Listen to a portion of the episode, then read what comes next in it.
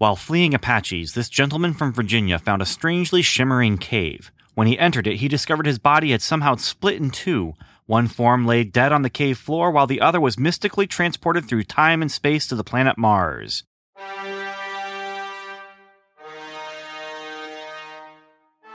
Stan Lee presents Edgar Rice Burroughs' John Carter, Warlord of Mars.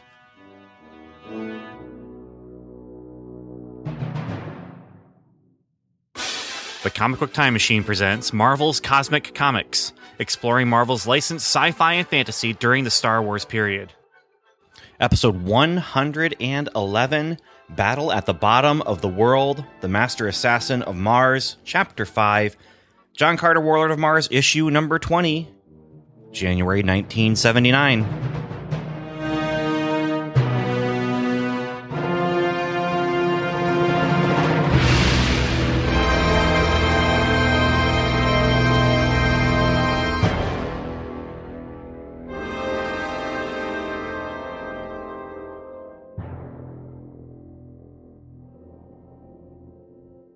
Hello and welcome once again to Marvel's Cosmic Comics, presented by the Comic Book Time Machine at comicbooktimemachine.com. I am Ben, Ben Avery, and if you are just joining us for the first time on this conversation about some wild and wacky and honestly awesome uh, comics from Marvel's uh, 70s and 80s uh, publishing line, I guess, of licensed comic books, then let me tell you who I am and what we're doing here. Who I am, like I said, Ben, Ben Avery. I write comics, I read comics, I collect comics, and I podcast about comics. I like comics a lot. I do not consider myself any kind of expert other than an expert in liking stuff that I like. And so that is why I podcast about stuff that I like, like what we're going to talk about today John Carter, Warlord of Mars. And so let's just get started. And we will begin this journey, which is the middle of a journey that we began a while ago. Yeah, let's just get started. So, this issue is the fifth chapter in Chris Claremont's run on John Carter, Warlord of Mars, that he is calling the Master Assassin of Mars. This is chapter five. And I just want to say, I probably should save this to the end. In fact, this is the final note that I made, but I just want to say there, where are the master assassins or the i guess where is the master assassin i have not seen a master assassin show up in this book in a little while now uh, it's just been a lot of fighting and john carter and dejah thoris pining for each other as they have been separated but like i said we we'll get to that. Let's start at the very beginning. A very good place to start the cover.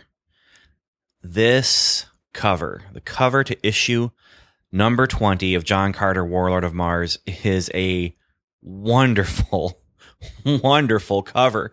Um if okay, uh, on my Swamp Monster podcast feed that I do, I talk about judging books by their covers. And for my Swamp Monster collection, a lot of what I have is I mean, there's Man Thing and Swamp Thing stuff and the Heap stuff that I bought because, you know, I want those stories and those are good stories.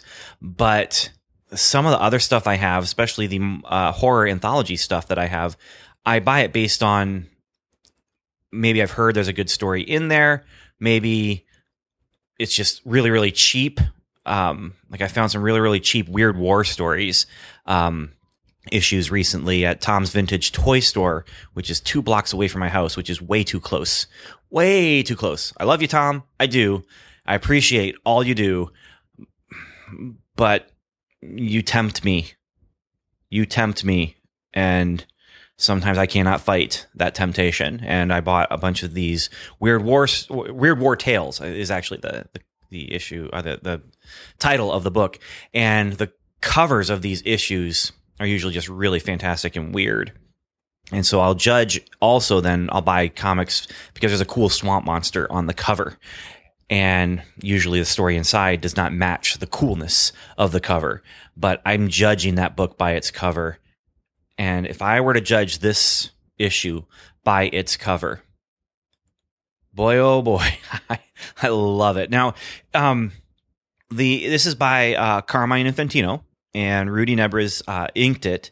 And honestly you've got john carter who is front and center. And okay so i'm going to talk a little bit about composition and you know i don't i'm i'm not an art teacher. I've just spent a lot of time around art and spent a lot of time talking about cover artists about uh, talking with artists about the cover of different books that I've been involved in and a lot of what I've learned about art and what I've learned about especially a good cover and what I've learned about, you know, it even goes back to my, you know, college art classes where I used to just make up stuff when I would, I would we did. We when we would answer questions, we would just make up stuff and just try and give the answer that would sound like what the teacher wants. And that that art teacher, I feel so bad for him because we were so disrespectful in doing it because he bought it. I mean, he he'd be like, "Yeah, yeah," and it just be, "Oh," and we just after he'd turn away from us to you know have someone else answer, we just sit there and giggle. And our papers that we'd write for art class were so like fake pretentious and, ugh, we weren't the greatest kids. But that was college. That was a long time ago. I've changed since then. I promise.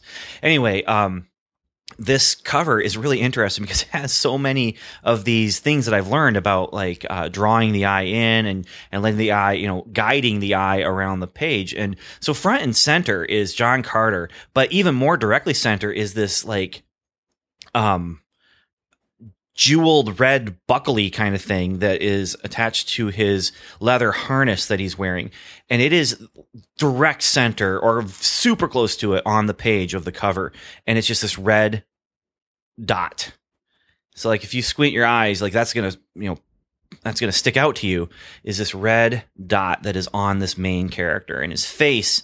He's got this, just this rage on his face and his arms are outstretched with a dagger in one arm a sword in the other. Um, but his sword is in a backswing and it is crossing with another sword that's in a backswing that belongs to his partner in the war. And so you have these two guys who then are, you know, pale skinned um, because this is uh, the place where they are in this issue is not red skin uh, Martian place. It's it's a different place where these Martians have pale skin like a, a Caucasian uh, human. And they're both fighting you know and so they're they're like this the, that color of blob that that that pale skin color blob is the other you know primary thing in the center of this whole thing. And then as your eye travels around and follows their arms and follows their swords you see just these this horde of barbarians hairy nasty neanderthal looking barbarians who have these jagged spears and jawbones of a creature that they're fighting with.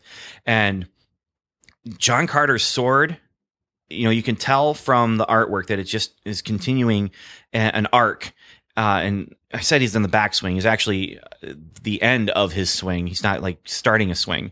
Um, but there is a fallen barbarian who's laying on the ground, his face grimacing in pain, and there is a brown splotch, not red, but brown, like splattering away from his neck. It's clearly meant to be blood. Clearly not colored to be blood. Um, I don't know if it's colored that way because this is approved by the Comics Code Authority, but it's just a fantastic, fantastic, barbaric, um, brutal action cover. And the question is, well, does the interior match the exterior? And that is always the question. And we will be looking at the interior now to see how well it matches up. But the cover, uh, I mean, I, I would buy this based on just judging by the cover. Unfortunately, if I was buying this by itself, which I did, I did buy it by itself. I do actually have the issue in my hand uh, which is nice because there was something in the uh, the letters page that I wanted to address that was interesting to me. But um, I have this issue in my hand, and it's one of the you know I don't have the other ones around it. I don't have like you know eighteen and nineteen and twenty one and twenty two or whatever. But I have the omnibus edition. That's my time machine for John Carter. Is this omnibus edition that I have? This hardcover collection of all the Marvel John Carter Warlord of Mars comics.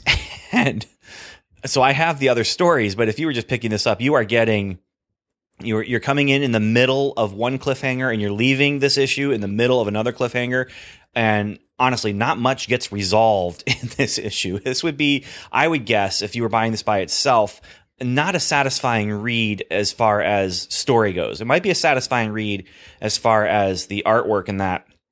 But yeah. If that's your only John Carter Warlord of Mars issue, then you do not have a very good um, entry point. Let's put it that way. This is not a very good entry point into the John Carter Warlord of Mars, Master Assassin of Mars storyline. So let's talk about that storyline. Um, leading up to this point, John Carter and Dejah Thoris have found themselves trapped in this underground society called Karanathor. Karanthor. Karanthor. Something like that. And this is different than most of the other Martian societies because, like I said, they do have these pale skinned Martians who live there. And the males uh, grow wings. And that is one of the things that kind of proves and shows that they're a real, real man, so to speak. Also, red Martians are there, but they are slaves. However, when the leader of the people there sees Dejah Thoris, he takes her for his own. And they're separated from each other. Now, both John Carter and Dejah Thoris are biding their time until they can find the opportunity to escape. And this issue, like I said, picks up on last month's cliffhanger, which was this huge battle with these barbarian hordes kind of thing. And so they're fighting and fighting and fighting and fighting. And the only reprieve really comes when John Carter just says he's had enough of this. He reveals his super strength to his friend Garthen, the other guy from the cover, grabs him and jumps away from the battle up into a tall wall, one of the, the walls surrounding the city. And he tells his friend not to reveal his powers, and his friend agrees. Then they return and they are greeted as victorious by Garthen's father, Gar Karis, who was a great warrior in his own right and the leader of the army. And there's some platitudes there about, you know, this is a great victory. This is great because you guys destroyed so many of these bad guys that we can easily defeat them. That ends up not being true. There is more war that needs to happen. But there's an awkward panel here as Gar Karis heaps praise on John Carter and just ignores his son. Well, after we after this happens, we find out the backstory that Garthen would basically rather sing, and he has no wings. And this is a problem. His father does not want him to be a poet and a gardener. His father wants him to be a warrior, you know, because dads want things for their kids. And also, he has no wings. That's also a problem because he's not able to do the same kind of battle that his fellow warriors are able to do. So, time goes by. There's more war. There's more fighting. John Carter enjoys the war. He enjoys the fighting, but he's still planning to escape. He plans to scale the walls of the valley above. But while he's planning, he continues to fight their war. Meanwhile, Tomar, that leader guy I was telling you about, is flaunting Dejah Thoris by his side. And John Carter is very upset about this. Very, very upset about this. We've talked about this before. We're going to talk a little bit more about this whole arrangement that John Carter and Dejah Thoris have as they're biding their time. But one thing leads to another. We get another awkward scene with the father where the father, you know, says, if only my son chose the way of the warriors, then I would, you know, accept him the way that a father accepts a son. And John Carter just can't understand this, just can't understand this. Finally, one night, Garthen sneaks into John Carter's room, which is a huge mistake because John Carter does not like people sneaking into his room when the lights are out. And he almost gets killed by John Carter, but John Carter stops himself because he's smart, he's quick, he's quick on the uptake. He's a good guy. You know, he doesn't want to kill people except, you know, barbarians, but he doesn't want to kill Garthen. And so Garthen lives and tells John Carter he has an escape plan, a better escape plan than this whole rope climb thing that John Carter wants to do. This is a tunnel that he has found that leads to the outer world. An outer world that, by the way, none of his people believe in. But he's willing to go to this place that he doesn't even believe exists because he wants to get away with his girlfriend, who is a red Martian. And of course, his father would never approve of that. So Garthen and his lady love are sent on ahead by John Carter while John Carter goes to rescue Dejah Thoris. And there's a scene that's really actually re- very reminiscent of the recent Wonder Woman movie where John Carter, because the, the way that the, the city is built is they are built in, guess I always get this wrong, stalactites, stalagmites. I can't remember which one's hanging and which one's growing up, but whatever the one is that's hanging, they've built their cities kind of into that because, like I said, the men have wings and the women are just going to have to walk up long staircases and across very dangerous bridges to get from place to place. But the men have wings, so they can fly from place to place. And so John Carter leaps to the one where he's supposed to go to, and he he uh, lands on the outside of it, and he's climbing up, and it's it's a really cool um, visual of him, you know, using his Earthman powers to to do this. Dejah Thoris is waiting and doing nothing, just laying in a bed crying and Tomar comes in planning to take her physically, but the rape is interrupted by John Carter, who finally, well, I mean, there's a big battle between John Carter and, and Tomar, and John Carter struggles to even stay alive in the battle, but finally he's able to give Tomar a good sock in the jaw and knocks him down, knocks him out. And they make to, they make to run away, but two guards find them, and one says, Summon the Night Watch, and the other one says, No, we'll slay them ourselves, blah, blah, blah. and that's the end of the issue. So, yeah, uh, there's a lot actually. As I was making notes, a lot of things that I would like to talk about. I mean, one, just starting at this cliffhanger, they kind of pull the punch. By they, I mean uh, Chris Chris Claremont, and depending on how interwoven the Marvel method was with whoever he was working with here. Which, oh, I forgot to talk about the the credits. Chris Claremont, the writer, artist is Ernie Colon, letterer is John Costanza, and colorist is Bob Sharen and Pat Pat Sampson from the Longbox Crusade. If you are listening, um, um, whenever I see John Costanza, I don't think Costanza. Uh, that just that's not stuck in my head. I think can't stand ya, can't stand ya. Um, and actually, funny enough, that's actually the episode of Seinfeld that I heard, uh, that I, I say heard because I wasn't actually watching it, but I was in the room as my wife was watching it. Uh, that was, that was the episode that was on last night. So anyway, Pat, um, you mentioned in, in an episode, you talked about John Costanza and how, you know, he's trying to get his name stuck in people's head. It's not the way it's stuck in my head, but his name is stuck in my head whenever I talk about John Costanza. But I always think, can't stand ya. So anyway, uh, cover date was January uh, 1979, as I said before. On sale date October 24th, 1978. I love that. It was, you know, that's just a couple, you know, a week and a half after my birthday, after my fourth birthday. Cover price 35 cents. Editor Roger Stern. So I feel like they pulled the punch in the cliffhanger here. And what I mean is they get caught by guards and Tomar is laying on the ground. I don't think he's dead because it was a mighty punch, but there's nothing said about him being dead. It's possible that he is, but I, I think that he's going to be brought back in next issue. There needs to be, you know, if they're not going to escape right away, then he needs to be a part of that, whole situation. That's my my guess. But they think he's dead, and one of them says, "Let's summon the night guard," and then one says, "No, we're going to take care of this ourselves." And I'm just looking at that panel and just thinking to myself, I mean, I, yeah, John Carter's tired but it's John Carter and Dejah Thoris. It's two versus two.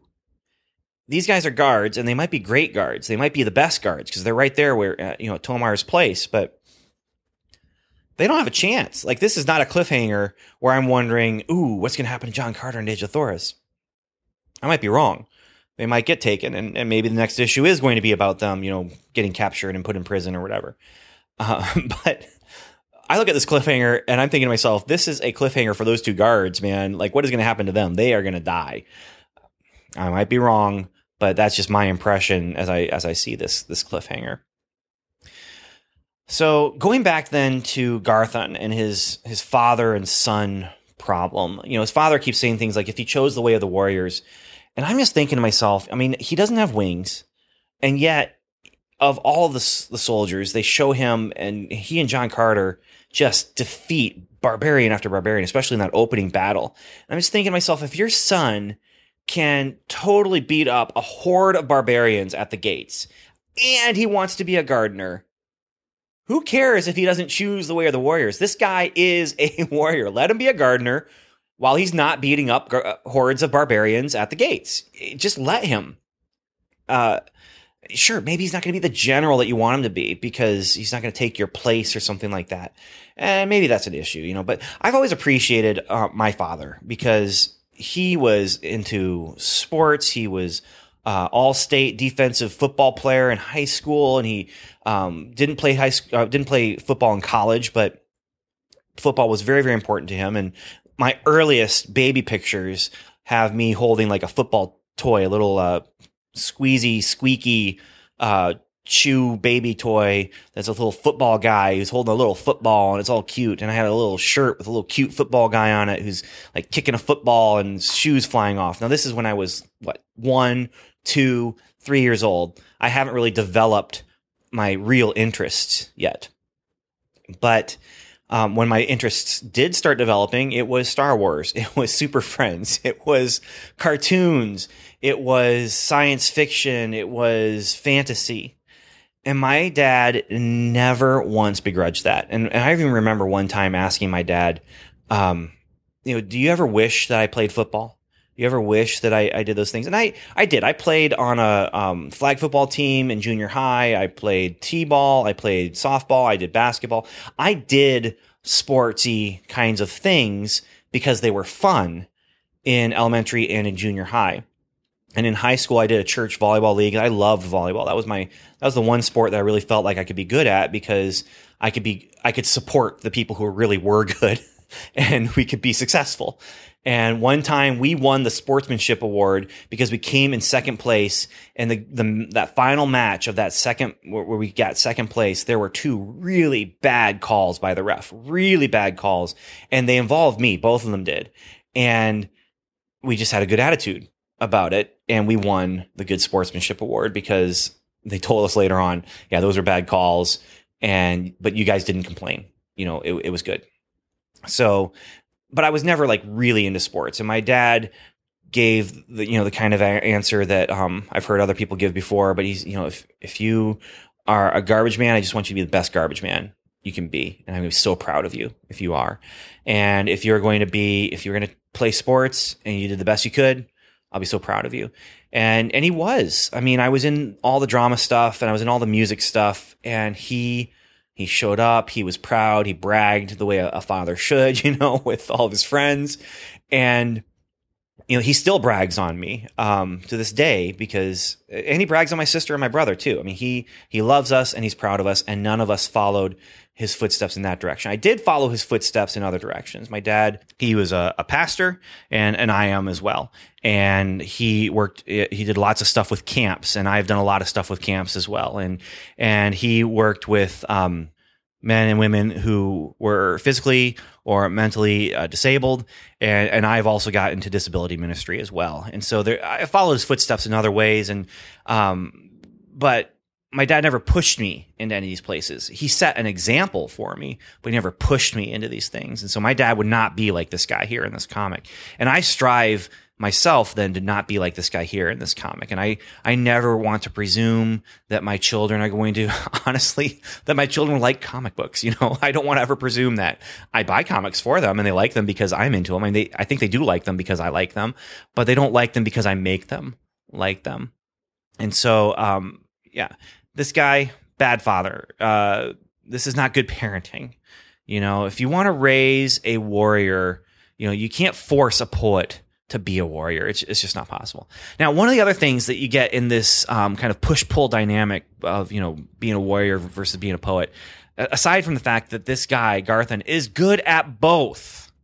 I can't be stressed enough. This guy, actually, I don't even know if he's a good poet because they don't do any of his poetry. He might be the worst poetry that, poet there.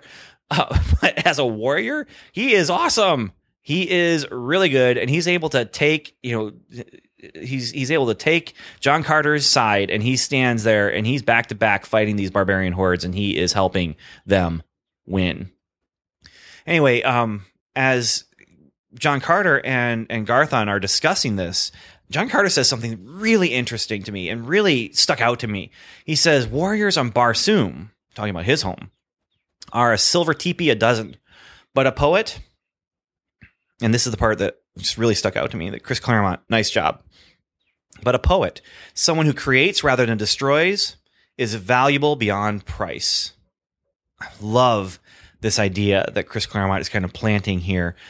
Just this idea of being someone who creates rather than destroys and you know being the peacemaker uh, you know being the one who is nice to other people you know that's uh, I don't know if I talked about it on this podcast. I've talked about it on a couple other podcasts, but I, I recently had a really interesting conversation with my six year old son who was having trouble with the kids on the playground. There's these two girls who were making fun of him at this camp playground and everyone was staying there all week. And so he was having to face these girls every day and he was really pulling him down and he would get really mad at them and, and they would say something mean. He would say something mean. Sometimes he'd say it first. Sometimes they'd say it first. But I just said to him, and it's, it fits here, you know, being nice is harder than being mean.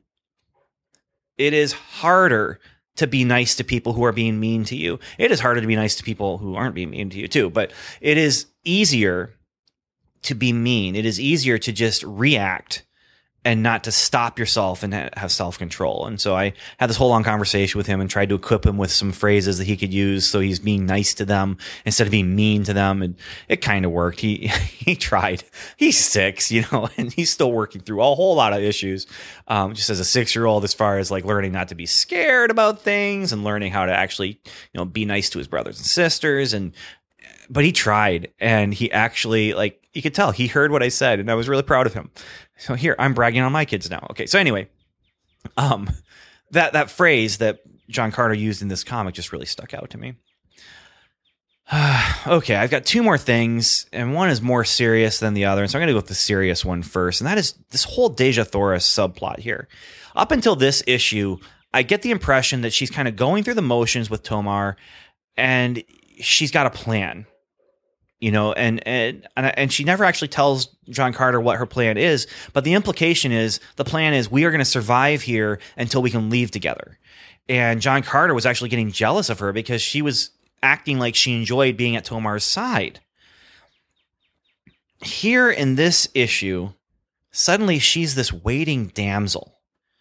Like I said, she seemed to have a plan, but now in this issue, her plan here just seems to be to wait and cry until the man comes and rescues her and and when he finally does rescue her it's like she, oh you saved me. And she's like running into his arms. And i don't mind her running into his arms. They love each other. They are a great couple. They really do love each other. And everything he does he does for her. But she does the same thing for him. And she is a match for him. Now she may not be physically a match for him. Like if they were, you know, to have like a, a weightlifting contest or something, I mean he would he would win against anyone who lives on on Mars because he's got Earthman strength.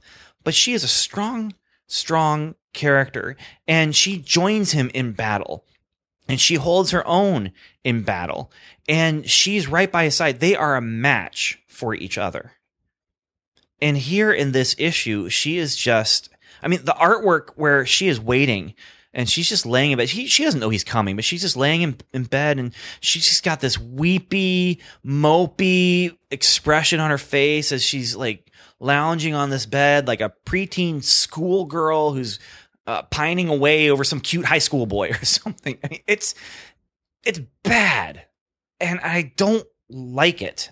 And there's, I mean, you could explain it away I mean, the intention might be that she's just been violated so much over so long a period of time that while she may have had resolve at the beginning, the resolve has just melted away until now she just has no will. Uh, and I guess I can almost accept that. I mean, that's it seems like not necessarily a great, you know, character building choice to make for the story, but it, I guess would be an understandable thing I mean, terrible things are happening to her. I mean, whether or not she is playing along so she can live or it's being taken forcefully, eh, these are bad things that are happening to her and they're going to take their toll, I guess. But the way this, I mean, the story doesn't have to be crafted that way. And if that's what the story was meant to show, I guess it is its thing, but it just harms my view of the character in the story. Up until this point, she's been a great, strong character. Now, the whole wardrobe thing is something we can talk about. You know, it's the whole idea that on Mars, you know, people don't wear many clothes and that kind of thing, and and that's understandable. And, and everyone talks about how you know, uh, you know, in fantasy, you know, it's part of the culture that they dress this way, blah blah blah. And the, the problem is that that's usually an excuse to draw them in a sexualized way, especially the women. But I mean, you know, it's a double standard. The men do, you know, like John Carter is not wearing much in this. I just don't notice it as much being um, heterosexual male. But anyway, this turn for her character in this issue, it felt like her plan is I'm going to wait and cry until John Carter figures something out. She should be waiting for him with her own plan. And then he comes and says, Oh, wait, but Garthen has this really good plan over here. I had my plan, you have your plan, but we're going to do Garthen's plan because it's better. Let's let's go. He knows what's going on. He knows the score. He lives here. He found this tunnel. It's awesome. Let's go. And she doesn't help in the battle. She just kind of stands by the sidelines. And this issue, it just it harms my view of the character in this story. I still would hold her up as an example for a very strong female her- hero, but I would this issue goes against goes against that. So that's the serious one. I got to get that out of the way because up until this point, it wasn't like that. Um, he was still the main character and he was still the main mover of the story. His name is the title, you know, of the book, and a lot of times he's he's going away and he's he's away from her. But whenever she's been a part of his his story, she's been an active part of his story until this issue. Uh, and maybe there's some other times that I'm not remembering, but this is the one. This really just sticks out to me. The other one is as he punches out Thorin or Torin or whatever the jerk's name is, um, in the narration, and I I got it my notes, but I, I'm gonna read the whole thing. Um, my first punch winded him. That's great. And then it says, my second, as Abner Doubleday would say, knocked him out of the park. And I'm just wondering, really? Really? Abner Doubleday would have said that, knocked it out of the park. I just have a hard time feeling like that's an actual phrase that Abner Doubleday would have used. I might be wrong. Like I said, I'm not totally into sports. I'm into sports enough to know Abner Doubleday was some Civil War guy who they think might have created baseball or might have been credited as created baseball or um, I don't think he did create baseball. I'm pretty sure he didn't create baseball, but I don't know because I'm not a you know Daniel Butcher. If you're out there, let me know. Did Abner Doubleday create baseball? I don't think he did, but I think people say he did. Anyway, Civil War, 1800s. Are they going to be using phrases like "knocked it out of the park" like an announcer would use? Because I don't know that they actually had you know announcers in times you know like before 1900. I, I don't know. I don't know. I'm not an expert. It just felt like a really forced reference, honestly, is what it felt like. Now, Civil War era, John Carter is Civil War era uh, gentleman. He's a soldier. He's a he's a Confederate soldier, you know, and but yeah. So just a note about the art. I don't want to harp on the art too much, but it just it just doesn't work for me. It just doesn't work for me. And I said there's something in the letters page about the art. And um, what they say is if you went for Ernie Colón's art on Carter at 16, they're, they're responding to a, a, letter where they said that the comic was great. He loved the art by Colón and Nebres. If you went for Ernie Colón's art on, on Carter number 16, then how about this issue? We're trying to experiment here, reproducing Ernie's art directly from the pencils without any inks. We're very much interested in your reactions. Let us hear them. Huh? My reaction is it's it's not great. it's not. And I don't know. I, am curious what the technical process was where they were going from pencils and and not from inks. Um, because everything I know about these older printing processes is that they needed that dark uh, ink color for for the copying and printing. But I, I do remember when um, when we did the Hedge Knight, the first uh, George Martin book that I worked on, um, Mike Miller had an inker, but when they did the Sworn Sword and the one that just came out, actually, um, they he did not use an inker. He he scanned in his pencils directly and then digitally inked them. So I know that's a thing you know that happened in the last you know 10, 15 years as far as uh, digital inking and that kind of thing. But I'm curious what the process is here, but it did not fix things. And I thought maybe the problem that I had with Ernie Colón's art earlier was maybe it's a bad mix of penciler and inker. And here I see it's not. It's not a bad mix of penciler and inker. There might be another problem that um, has caused this to be an issue, but yeah, I just I just don't go for the art here. I just don't. But all things considered, chapter five of the Master Assassin of Mars, good stuff. Good stuff. So from here, we're going to go into Ben's bullpen bulletin. And so in the next segment, we'll be taking a look at the interiors of the books as far as ads and um and and text pages and all that kind of thing. So that's uh, that's coming up next beyond that, I just want to say thank you so much for listening. Thank you so much for being a part of this experience for me. I would love to hear from you. I've heard from a couple different people recently, which is really, really nice. Uh, but I'd love to hear more. And especially if I'm talking about some comic books that you, that you enjoy or some comic books that you've read and hate. I, I, do want to hear from you. I also want to remind you that on the Comic Book Time Machine podcast on the regular feed, we talk about other kinds of comics, not just the Marvel's Cosmic Comics. So you can go there at comicbooktimemachine.com. You can look up Comic Book Time Machine on iTunes or Stitcher or whatever it is that you do your podcasts on. And then the other thing is, I'm starting a new feed. I mentioned the Swamp Monster thing, but I've done a couple Swamp Monster episodes in the main feed. And now, as I turn around and I'm doing the third one, it is going to become its own feed. So if you enjoyed those, and I invite you to join me over there as well. Like I said, thank you for listening. Thank you for spending this time with me, and Godspeed.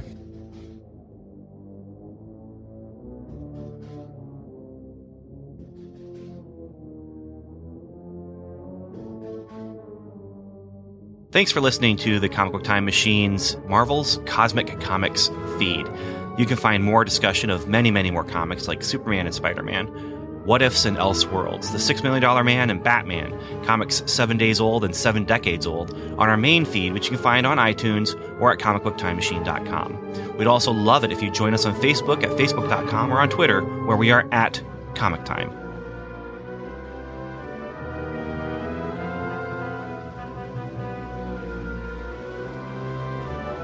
Next episode, Ben's Bullpen Bulletin, taking a look inside the pages of Marvel's comic books, cover dated January 1979. Be there. One of the ads talks about NBC.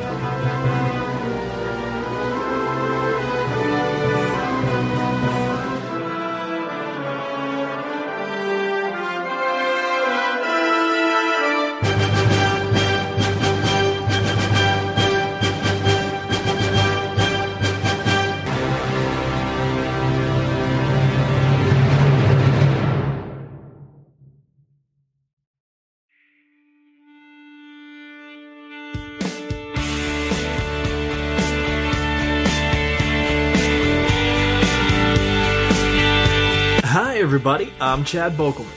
You may know me from the Green Lantern podcast, The Lantern Cast. You also may know me from making promises across the comics podcasting community concerning a new project I've been working on an Action Comics Weekly podcast, to be precise. Well, it's time to deliver on that promise. The Action Comics Weekly podcast is a bi weekly podcast featuring myself and a rotating cast of semi regular co hosts discussing the characters appearing in the comic series of the same name from the late 1980s. So, starting this summer, join me and Mark Marble as we discuss Green Lantern. For all the people that want to give Hal, when he was Parallax, a lot of about the way he acted. Star Sapphire has nothing on Hal for being like pushed over the borderline because she's just completely friggin' nuts. Jay Jones as we discuss Wild Dog. He straight up, like you said, he he murders these people, and that's that's not my DC comics. That's not superheroic at all. Batman wouldn't have killed anybody. But the story, this story is it's it's not bad. It's not great. It's it's like the character himself. It's like he's just it's just there. It just exists. Ben Avery as we discuss the Secret Six. So when I read this alone, as I was reading through this this issue, I'm thinking, what am I getting myself into? I, I told Chad I'd do this, but I don't know if I'm going to like this. I, I do end up liking Secret Six more. Uh, this is the introduction And without this, you know, I probably wouldn't like, you know, the, the second chapter as much. Doug Zawisza as we discuss Deadman. well, it's it's a kind of a waffly dead man story. It wants to be a dead man story. It starts to be a dead man story. It forgets it's a dead man story, and then it comes back to being one. Um, all in the span of eight pages. Alan Middleton as we discuss Blackhawk. That there's sort of this era of Blackhawk where he was sort of dissolute and sort of couldn't get civilian life together. Mm-hmm. And I think this story is either beginning that trend or at least tapping into that tapping into that fertile story. And Michael Bailey as we discuss Superman. There is really no way to tie this two page strip into that. So it really exists in its own world at a time where the Superman books were becoming more and more linked. So it's this oddity on a number of levels. And many other characters featuring many more guest hosts along the way. The Action Comics Weekly podcast, coming soon, summer 2016. Find us on Facebook for more details.